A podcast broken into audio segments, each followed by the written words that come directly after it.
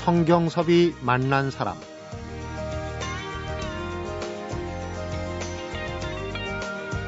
올해는 지난해보다 좀 더 일찍 단풍이 시작됐다고 그러네요.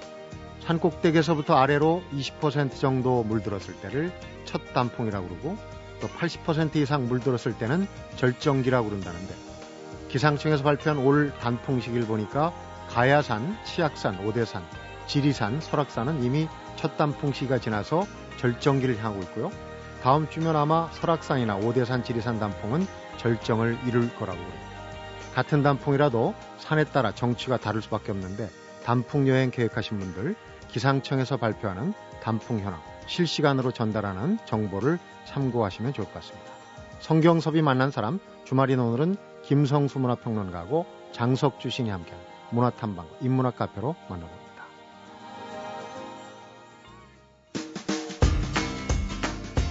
문화평론가 김성수 씨입니다. 어서 오십시오. 안녕하세요. 김성수입니다. 싸이가 아주 각광을 받는 이면에 예. 그림자 속에 김장훈 씨가 있었어요. 둘이 뭐 불화설이니 뭐니 이 언론 보도가 좀 너무 나가지 않나 하는 생각이 들 정도로 많이 했는데 예. 결국은 둘이 화해를 했다는 소식이에요? 예, 극적으로 화해를 했습니다. 뭐 형님이니까 형님이 먼저 나서서 화해를 해야 되지 않느냐 이런 네티즌들의 얘기들이 많았었거든요. 네. 아니나 다를까 형님이 그 지난 11일 오후 밤 10시경 해가지고 장충동에서 싸이가 어, 행사를 하고 있었던 모양이에요. 네. 그 공연 무대에 갑작스럽게 등장해서 어깨 동무를 한 채로 낙원을 열창했다고 하는데 이 행사를 주최한 팀은 아주 대박이 난 겁니다. 사실 출연료 주지도 않고 김장훈 씨 섭외된 거죠. 거기다가 이 감동적인 화해 장면을 그 자리에서 목격했으니 참 이런 복이 언제 지금 한번... 가요계 비기슈였지 않습니까? 예, 두 사람의 사실은 참 어, 이 어, 어려운 그런 상황들이 눈앞에서 아주 그냥 화끈하게 해결되는 모습을 보니까 사람들이 모두 즐거웠을 것 같습니다. 아, 우리 정치나 이런 것들도 모두 이렇게 좀 화끈하게 좀 해결이 됐으면 좋겠는데 참 그럴 수 없을까 하는 생각이 드는데요. 아무튼 김장훈 씨가 그동안 뭔가 그 싸이와 불화를 빚었다는 보도 때문에 에, 굉장히 괴로워했다는 거예요. 그 내 속이 너, 너무 좁았기 때문에 음. 국제적으로 커가는 어, 싸이의 악기를 막는 거 아니었냐. 그래서 가슴이 아팠다. 그래서 볼라치 없어 하다가 공연장에 불쑥 찾아와서 이렇게 화해를 한다. 나를 용서해 주길 바란다. 이렇게 얘기를 해가지고 음. 박수를 받았고요. 그리고 용서의 의미로 러브샷을 했다는데, 아이 참, 이 공연하면서 술 마시는 그 문화는 사라져야 되는데. 그러니까 말이야. 예. 어쨌든, 아름다웠기 때문에 일단 그 부분에 대한 지적은 관두도록 하고요. 어, 아무튼, 그, 싸이가 빌보드 차트 1위를 하기 전에 이렇게 화해를 하고 싶었다라고 하는 형의 마음을 음. 싸이가 충분히 받아들여서, 어, 이제는 그, 다른 앙금들 남지 않게 툭툭 털고 함께 뻗어나가는 그런 사이가 됐으면 좋겠습니다. 빌보드 차트 3주 연속 2위. 네. 조금 힘이 달리는 것 같은데 이제 좀 힘을 받으면은 어 다음 주에는 1위를 도전할 수 있지 않을까. 뭐 사실 건좀 있는데 힘을 받으려면 미국에 날아가야 되거든요. 네. 가서 방송 출연을 좀 하고 이래야 이제 방송 횟수가 쭉 올라가서 힘을 받을 텐데 글쎄요, 사인은 사인 나름대로 그 고객과의 약속, 자기 팬들과의 약속을 지키기 위해서 한국에 남아 있다. 이렇게 보고 있는데 그런 방식으로 또 1위를 한다면 더더욱 그 의미가 크지 않을까 하는 생각들 음. 해보고요. 아무튼 김장훈 씨가 화해하기 전에는 싸이의 강남 스타일을 한 번도 본 적이 없었다 그래서 또 야 그랬구나. 그래서 이제 마지막 곡이 그 둘이 낙원을 부르고 나서 마지막 곡이 강남 스타일이었다고 하는데 뭐 그 김장훈 씨가 아주 흐뭇하게 잘 보셨다고 하고 어 큰 이해와 포용을 해준 그런 그 둘 사이의 관계를 다들 이렇게 박수를 보낸 것 같습니다. 네. 근데 아까 잠깐 말씀하셨지만 어, 언론의 지나친 추측 보도, 선정 보도, 어, 이게 과연 시민들의 알 권리를 충족시켜주고 있는 것이냐. 이 부분에 대한 비판이 참 많았습니다. 네.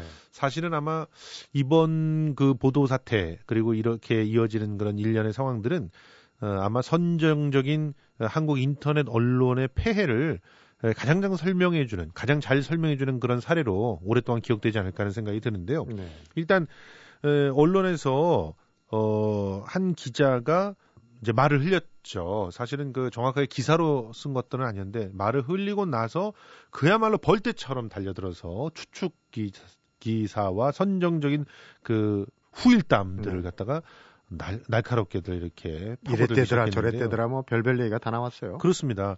그러면서 실제로는 어, 알려지지 않았음에도 좋았을 뻔한 것들. 예를 들어서 김장훈 씨의 자살 시도 같은 경우는 굳이 알려지지 않았더라도 훨씬 더 그 많은 사람들에게 더 힘이 되지 않았을까 하는 생각을 하거든요. 사실은 네. 그 자살 시도 자체가 굉장히 우발적인 것이었고 그 시도가 있었다고 해도 그것을 잘 마무리 지었거든요. 그러니까 그런 상황들을 굳이 특히나 이제 이 김장훈 씨를 좋아하고 있는 수많은 10대 팬들에게 그렇게 이런 큰 어, 영향을 주죠. 예, 이런 사람도 자살 시도를 했다더라. 이런 얘기를 굳이 할 필요가 있었던 원래 보도의 기준에도 자살을 미워하거나 자살을 불필요하게 보도할 필요가 없다고 돼 있거든요. 당연하죠. 그리고 실제로 어, 수많은 연예인들의 자살 그 사건들이 있고 난 다음에 보도를 할 때 철저하게 팩트 중심으로 해야 된다는 그런 지침이 내려가게 됐는데 네. 참그 안타까운 일이었습니다. 아무튼 그리고 그 이후에 이제 그어또 어, 어느 쪽에서는 뭐 스태프 누구의 얘기를 빌려오고 어느 쪽에서는 누구 뭐 밴드 누구의 말을 빌려오고 그러면서 서로 사실 경쟁을 한 것 같은 그런 식의 태도들도 굉장히 안 좋은 것이어서 특히나 그 일부 언론에서 싸이 씨가 병상을 찾아갔던 것을 성급하게 보도를 해가지고 더 네. 오해를 심화시키게 됐잖아요. 음. 이렇게까지 가지 않아도 될 것을 언론이 부추겼다는 거 이거 좀 명심하시고 어 앞으로 그 이런 그 특히나 연예계 스타들의 뭐 사생활이나 뒷 뒷담화에 대한 그런 보도들은 최대한 자제하고 팩트 중심으로 해야 되지 않나 하는 생각들을 해봅니다. 네. 다음 달 시행을 앞두고 있는 예술인 복지법 기대 못 미친다는 반응이 나오고 있습니다. 시행을 앞두고 어, 이런 얘기가 나오는 건 참 어떻게 봐야 되는 건지. 이 사실은 보완을 해야 된다는 얘기들이 나오고 있는 건데요. 현장에서 우려의 목소리가 계속 쏟아지고 있는 게 왜 그러냐면 그 시행을 앞둔 상태에서 이 법을 이제 발표를 했잖아요. 네. 발표를 하고 그 발표한 것들을 이제 다들 조금씩 공부를 해봤을 거 아닙니까? 그러면서 이제 심각한 우려들이 지금 나오고 있는 거예요. 예를 들어서 지금 대학로 연극 배우를 한번 예를 들어보면은 지난 3년 동안에 3편 이상의 공연에 출연한 실적이 있어야 된다는 겁니다. 근데 어, 이 정도라면은 뭐 3편 이상 다들 출연하지 않았을까 이렇게 볼 수 있지만 그러면 배우가 아닌 사람들은 어떻게 해야 되지? 이런 생각들을 해보게 되죠. 네. 실제로 그 분장이라든가 무대 조명이라든가 뭐 이런 현장 스태프들을 그럼 이 사람들은 다 잘 살고 있는 것인가 아니면 예술인들이 아니라고 보는 것인가 이런 얘기들이 나오는 것이고요. 그리고 음. 3년에 3편인데 실제로요 편이라고 하는 굉장히 그게 그 뭐 좀 그런 거예요. 음. 왜냐하면 어, 예를 들자면 연극 배우 유순웅 씨 같은 경우는 연극 작품으로는 한 편 출연하고 있습니다. 지금 몇 년 동안. 자기 작품으로 자기 1인극으로 계속 한 편만 출연하고 있어요. 이 편수가 과연 뭔가? 그러니까 한 번 공연했다 앵콜 공연하면 편수로 쳐줄 것인가? 아니면 어, 다른 작품을 해야 편수로 쳐, 줄 것인가? 이런 세부적인 지침 전혀 없거든요. 네. 그리고 또 대형 뮤지컬에 막 출연을 하고 있으면 사실은 그런 주연급 정도 되면은 작품을 가리게 되거든요. 이럴 때 그러면 그 출연을 하지 못하는 그런 사이에 그 비어 있는 시간 때문에 생기는 그런 그 것들 어 그런 것들에 대해서는 아무런 어, 대안이 없다는 얘기인가? 네. 뭐 이런 얘기들도 지금 해야 되는 것이고요. 음. 그리고 또 하나 또 어, 살펴봐야 될 것이 삐끼들을 고용해서 아주 그 어, 대학로 질서를 어지럽히고 있는 그런 호객꾼들이 예, 호객꾼들과 결탁돼 있는 극단들이 있어요. 그럼 여기 있는 극단의 배우들도 예술인인가? 혹은 그들에게도 그 대접을 해줘야 된다는 건가? 그리고 이들은 충분히 벌고 있는데 버는 사람들이 배우한테 제대로 배분을 안 해주는 그런 경우들도 있을 수가 있는데 그러면은 그건 어떻게 해결을 해야 되는 건가? 이런 여러 가지 문제들이 있습니다. 그러니까 예술인 복지법에 대한 좀 더 세세한 고민들이 지금부터 필요한 것인지 미리 보완을 해야 될 것인지 이런 얘기들을 좀 하고 있는 것이죠. 지금 이제 예술인 복지법이 되돌이켜 보면은 지난해 1월에 시나리오 작가 최고은 씨가 생활고로 예. 숨진 그 어떻게 보면 참 충격적인 건 사건 때문에 마련된 거 아니겠습니까? 예, 예. 그렇다면 현장의 그 실정을 어, 자세히 알고 반영이 됐어야 되는데 보험 같은 문제도 지금 지적이 네. 나오는 부분 중에 하나요. 그렇습니다. 3대 보험 그러니까 고용보험 뭐 그다음에 의료보험 어, 또 연금 이런 게 안 돼요. 안 되고 산죄만 지금 적용이 되게 됐거든요. 근데 이 부분도 얼마든지 풀려고 마음 먹으면 풀 수가 있었을 텐데 왜 불가능했을까 하는 생각들을 해봅니다. 예를 들자면 이제 고용보험 같은 거 말이에요. 고용보험은 그 고용보험을 지금은 중소기업 같은 경우는 정부에서 일부 이렇게 지원도 해주는 그런 제도들을 하고 있잖아요. 음. 그런 것처럼 정확하게 신고가 되어 있는 업, 극장 그러니까 신고가 되어 있는 극단이라든가 또 영화 제작사라든가 이런 데는 고용보험을 의무적으로 가입하게 하고 그 고용보험에 대해서 일부 그 예술 영상 사업자들이 종, 부담을 하더라도 어, 가입을 할 수 있게끔 해주는 것이 전혀 불가능했을까? 특히 국민연금이나 의료보험 같은 경우는 꼭 지역으로 넘겼어야 될 것인가? 음. 지역이 분, 분명히 있긴 하지만 굳이 그렇게 넘겼어야 될 것인가? 이런 논란들이 좀 남아 있습니다. 특히 산재보험도요, 실제로 산업재해에 대한 보상을 받으려면 자기가 전액을 내고 지금 100%를 내고 가입을 해야 됩니다. 네. 이런 것들 과연 어, 선진적이라고 볼 수 있는 것인가 참 어, 여러 가지 안타까움들이 있습니다. 그래서 빛 좋은 개살구가 돼버렸다라고 하는 그런 지적들을 어, 극복하기 위해서는 어, 새로운 그런 대책들이 좀 지금 마련돼야 되지 않나. 음, 더 문, 논의가 활발해져야 되겠다는 문제점이 나오면은 또 개정을 할 수도 있고 그런 기회가 있으니까 좀 반영이 돼야 될 것 같고요. 그렇죠. 볼만한 공연으로 이제 사극을 고르셨어요. 어, 이 작품 TV 드라마로도 만들어졌던 바로 그 작품인데. 예, 뿌리 깊은 나무 입니다. 이 작품은 원래 연극으로 드라마보다 먼저 공연이 됐던 작품입니다. 그랬었죠. 예. 누가 왕의 학사들을 죽였을까라고 하는 제목으로 이 작품이 미스테리 형식으로 진행이 돼서 아주 그때 당시에 에, 좋은 반응을 얻었던 그런 작품이었는데요. 세종대왕과 집현전 학자들에 의해서 학사들에 의해서 창제된 한글. 그런데 그 학사들이 죽어나가기 시작하죠. 과연 어떤 사람들이 이 집현전 학사들을 죽였던 것이고 세종대왕은 과연 그 사건을 또 어떻게 다뤘던 것인가. 아주 흥미진진한 그런 그 수수께끼들을 갖다 풀어나가면서 네. 그 안에서 별의별 얘기들이 다 나옵니다. 사실 한글의 원리서부터 시작해서 한글 창제의 고통 음. 그리고 또 뭐 마방진을 이용해 가지고 수수께끼를 푸는 장면 뭐 이런 것들이 어, 수수께끼를 푸는 추리 소설 어, 추리 드라마 추리 연극으로서의 어떤 매력들도 고스란히 잘 보여주고 그러면서 또 한편으로는 한글이 이렇게 참 어, 심오한 그런 음. 글이었구나 이런 글자였구나 하는 걸 갖다가 알려주는 그런 작업들도 하는데요 지금 어, 이 작품은 국립중앙박물관 용에서 31일까지 공연이 되는데요.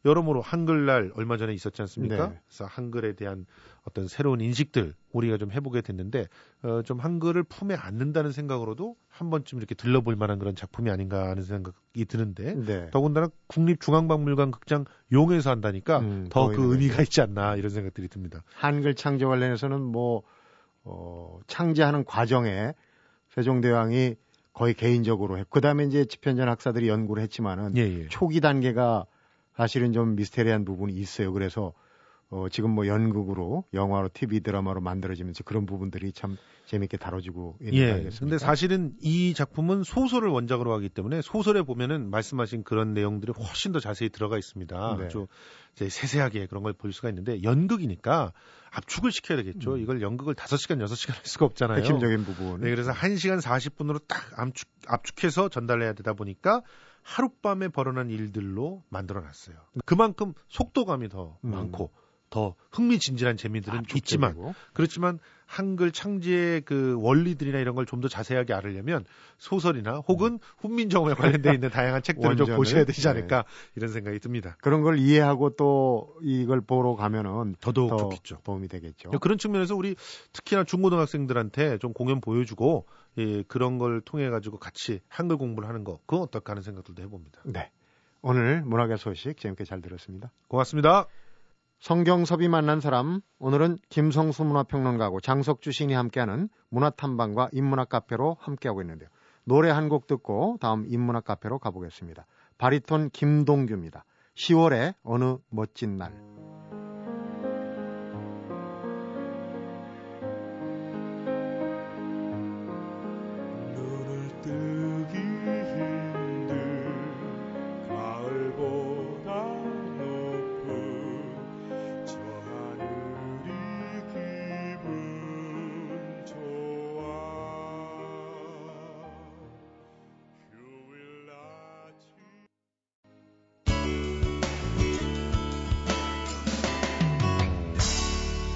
성경섭이 만난 사람.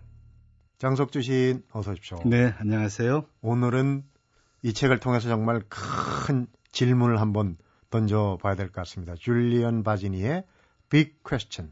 네. 빅 퀘스천, 큰 물음이라는 뜻이죠. 네. 그러니까 이 책은 철학책입니다.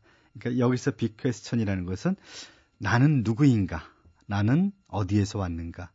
내 인생의 의미는 무엇인가? 이런 것들이 예, 철학적 주제가 되는 것들이죠. 네. 이런 철학의 기본적인 주제가 되는 물음들 이것이 바로 빅 퀘스천이라는 것입니다. 네. 삶의 의미라는 커다란 물음 이게 이제 부제인데 그 제목을 딱 접하면서 우리도 이런 그 불교에서 이제 화두라고 이멋고라는 화두가 어, 딱 떨어지는 빅 퀘스천이 아닌가 하는 생각을 가져봤어요. 네. 우선 이 책을 쓴 저자 줄리언 바지니는 에, 영국 출신의 철학자이자 작가입니다. 네. 아, 1997년에 창간된 어, 필로소퍼스 매거진의 발행인 겸 편집자였고요. 근데 이제 그 어, 철학책 하면 우리는 굉장히 그 난삽한 책, 음, 딱딱한 거. 예. 네. 제가 이제 어렸을 때 하이데커라는 철학자의 책을 읽고 놀란 적이 있는데 분명 한국어로 된 책인데 한 줄도 이해를 못할 에, 에, 내용이 들어 있어서 네. 충격을 받았고 그 뒤에 뭐 사르트르 이런 충격을 연속받은데 이 줄리언 바지니는 대중적인 철학적 글쓰기를 하시는 분이라고 쉽게 예. 예, 생각하면 됩니다. 그러니까 누구나 다 이해할 수 있는 아주 쉬운 방식으로 글쓰기를 하는 그런 분이라고 할 수 있죠. 1968년생이니까 뭐 비교적 젊은 신세대, 세대 죠. 비교적 네. 신세대 철학자예요. 네. 그러니까 이제 그 이 책에서 보면 이제 그 자연주의 이론, 특히 그 진화론이라는 것이 우리 이- 그 존재에 대한 어떤 사고 방식을 얼마나 크게 영향을 미쳤는가를 우리가 좀 알 수가 있습니다. 네. 그 처음 시작이 아주 인상 깊게 시작해요. T.S. 엘리어트라는 유명한 시인이 음. 택시를 탔는데 그 기사가 아 엘리엇 선생 아니십니까라고 알아보는 거예요. 그러면서 얼마 전에 에, 버트란트 러셀이라는 유명한 철학자를 태웠는데 네. 그 그분을 알아보고 인생의 의미가 무엇입니까라고 물어봤는데 그 유명한 철학자가 대답을 못하더라는 얘기를 하는 것에서부터 시작합니다. 네. 사실 인생이란 무엇입니까라는 물음에 대해서 아무리 위대한 철학자라도 쉽게 얘기하기는 참 힘들죠. 네. 예. 그러니까 우리가 그 객관적으로 인간을 보면 아마 이런 모습이지 않을까 생각되는데요. 음. 버트란트 러셀이 쓴 책에 이런 내용이 납니다. 가시계 안에서 은하수는 작디 작은 파편이고 그 파편 속에서 태양계는 무한히 작은 얼룩이며 그 얼룩 속에서 지구는 현미경을 하나 볼 수 있는 점 하나다. 이 점 위에서 약간 특이한 물리화학적 성질의 복잡한 구조를 가진 불순물이 섞인 탄소와 물로 구성된 작은 덩어리가 몇 년 동안 기어다니다가 다시 분해되어 자신을 구성했던 원수들로 되돌아간다. 인간의 인간에 대한 인생, 설명인 거죠. 인생을 얘기하는 예. 거군요. 이 우리가 볼 수 있는 은하수라는 건 우주 전체에서 아주 작은 이 파편이고 태양계는 이 파편에서 또 작은 얼룩이고 그 얼룩 속에서 지구는 현미경이나 볼 수 있는 점이라는 거죠. 네. 그 안에 꾸물거리는 게 바로 인간이라는 거죠. 음. 그리고 어, 형체를 물질적인 형체를 얻었다가 7, 80년 살고 다시 원수로 돌아가 버리는 거. 그럼 여기 이 객관적으로 바라본 사람, 이 사람의 삶에 어떤 의미가 있는가? 음. 그 우리가 뭐 잘 아는 어, 사르트르나 카미나 이런 그 실존주의 철학자들은 보통 인생은 무다. 그리고 의미가 없다. 이렇게 말을 하는 거죠. 근데 에, 그렇게 생각하면 사실 너무 허무하잖아요. 왜 우리가 열심히 살아야 되는지 그 이유를 잘 말해주지 못하는 거죠. 그리고 왜 우리가 의미를 추구해야 되는지.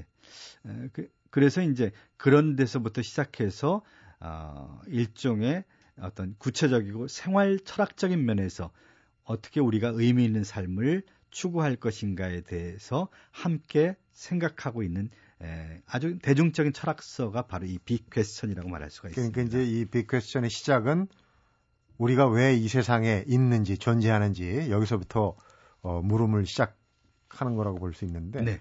내용을 쭉 훑어보면은 여기서 이제 우리가 삶의 의미다, 의미 있다고 생각해 온 그런 요소들이 다 의미가 없다고 뒤집어 버리거든요. 네. 믿어온 것들은 다 틀렸다고 얘기하는데 그 그렇죠. 우리가 어, 뭐 가치 있고 의미 있다고 생각하는 것들 철학자들은 항상 그런 것들은 이제 부수적이고 불가피한 것에서 벗어난 것들이라는 거죠. 네. 비본질적인 것이라는 것들이죠. 그러니까 어, 본질적인 것들에 비해서 그 비본질적인 것들은 우리가 살아가는데 필요는 하지만 정작 우리 존재의 기원과 그 의미를 해명하는데는 아무 도움이 되지 않는다는 거죠. 음. 그러니까 이제 그런 우리 본질에 대한 어떤 그 탐색과 사색을 위해서 사실은 그런 것들이 우리 눈을 이렇게 가리는 차단막이 될 수 있다는 거죠. 네. 그런 면에서 그런 것들을 걷어치우고 정말 삶의 그 본질 속으로 들어가기 위해서 우리가 이제 그런 것들을 조금 밀어 놓을 필요가 있다는 얘기입니다. 네. 구체적으로 이타주의나 뭐 대의명분, 또 행복, 성공, 쾌락, 해탈 이런 게 이제 삶의 의미가 될 수 없다. 환상이다라고 얘기를. 근데 그거는 또. 역사적인 의미가 되기도 합니다. 네. 사실은 그런 것들이 없다면 정말 우리 삶을 어디서 의미를 만들어낼 것인가라는 생각이 들거든요. 네. 어, 이타주의라는 것만 해도 그것은 정말 그 동물과 인간을 가름하는 동물들의 세계에서는 거의 찾아보기 힘든 건데 인간이 가지고 있는 내면적 숭고함이 발현되는 게 에, 나의 이익보다 남의 이익을 더 먼저 행하는 것. 이타주의. 예. 마더 테레사 아, 수녀라든지 혹은 더 거슬러 올라가서 부처라든지 예수라든지 정말 인간 내면의 숭고성을 보여주는 것이거든요.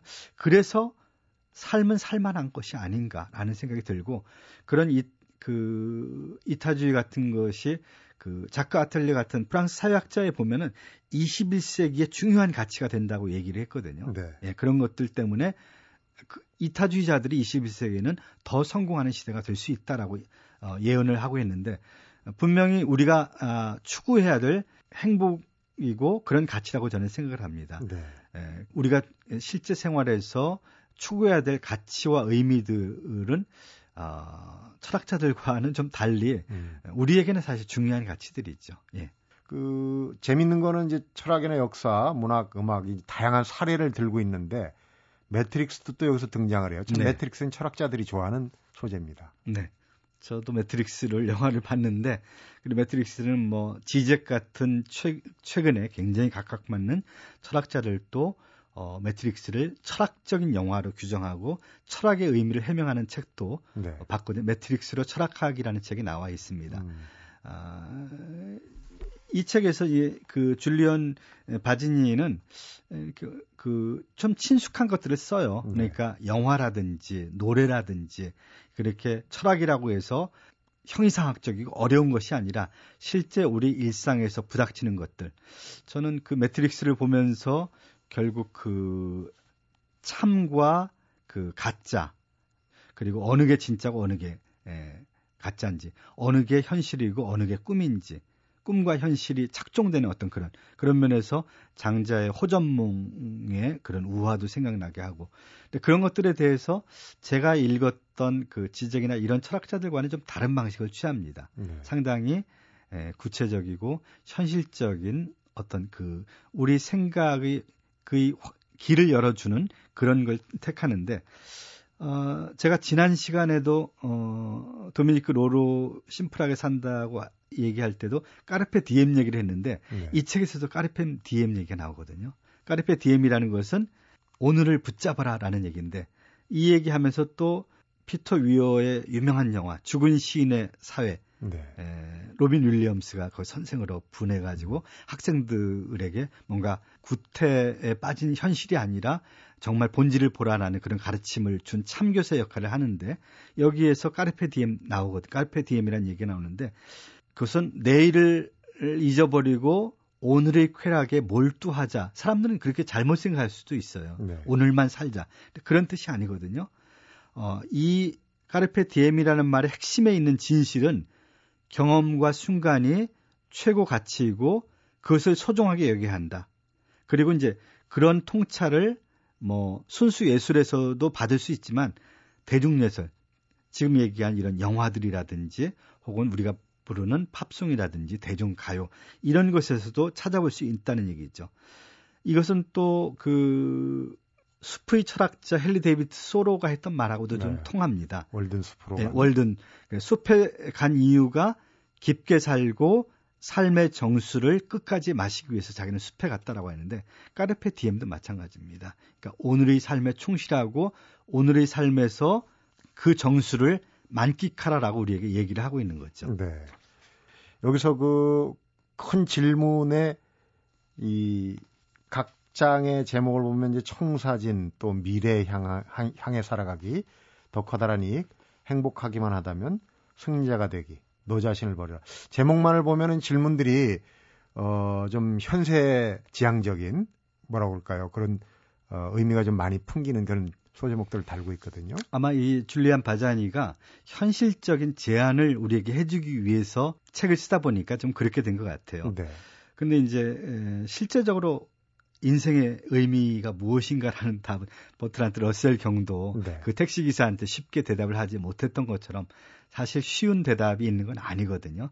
이 책에서도 뭐 구체적으로 우리한테 대답을 쥐어주는 건 아닙니다. 아, 줄리안 바자니가 말하는 것은 삶을 산다는 것은 인생의 취약성과 예측 불가능성, 우연성을 직시하고 최선을 다해 산다는 것을 의미한다 이렇게 말하 고 있거든요. 네. 그러니까 바로 그것이 절망이 아니라 희망의 근거라는 얘기죠. 그리고 이제 철학이라는 것은 이성적이고 또 통제 가능한 것, 선택의 대상이 되는 것, 그런 것에서 바탕에서 시작을 해야 된다고 말을 합니다. 그러니까 마치 뜬구름 잡기 시기에 우리가 알 수 없는 너무나 심원한 것은 사실은 우리에게 아무 의미가 없다는 거죠. 그러니까 우리가 우리 이성으로 이해할 수 있고 통제할 수 있고 선택 가능한 것들. 그러니까 아, 굳이 이름을 붙이자면 이 줄리안 바자니가 펼쳐있는 철학은 제가 볼 때 생활 철학이 아닌가. 생활 철학에서 어떤 이런 인생의 의미를 탐구하는 빅 퀘스천을 우리 가슴에 안고 사는 삶을 제안하고 있는 것이 아닌가 이런 생각이 들었습니다. 오늘 소개받은 책은 줄리안 바지니의 빅 퀘스천 삶의 의미라는 커다란 물음인데 사실은 이런 큰 질문은 봄이나 여름보다는 가을의 제격인 것 같아요. 10월 가을이 가기 전에 한번 어, 읽어보면 좋을 듯한 그런 책 소개 오늘 잘 들었습니다. 네, 고맙습니다. 성경섭이 만난 사람 오늘은 김성수 문화평론가하고 장석 주 신이 함께한 문화탐방과 인문학 카페로 만나봤습니다.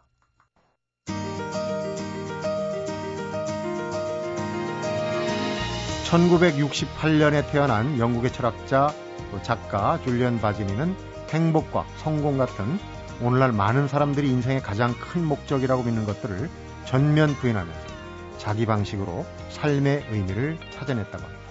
가끔은 이렇게 내가 옳다고 믿는 것들 끝에다 퀘스천 마크, 물음표를 달아보는 것도 필요하지 않을까 싶습니다. 때로는 역발상의 뒤집기에서 더 좋은 결과가 얻어지기도 하니까 말이죠. 성경섭이 만난 사람, 오늘은 여기서 인사드리겠습니다.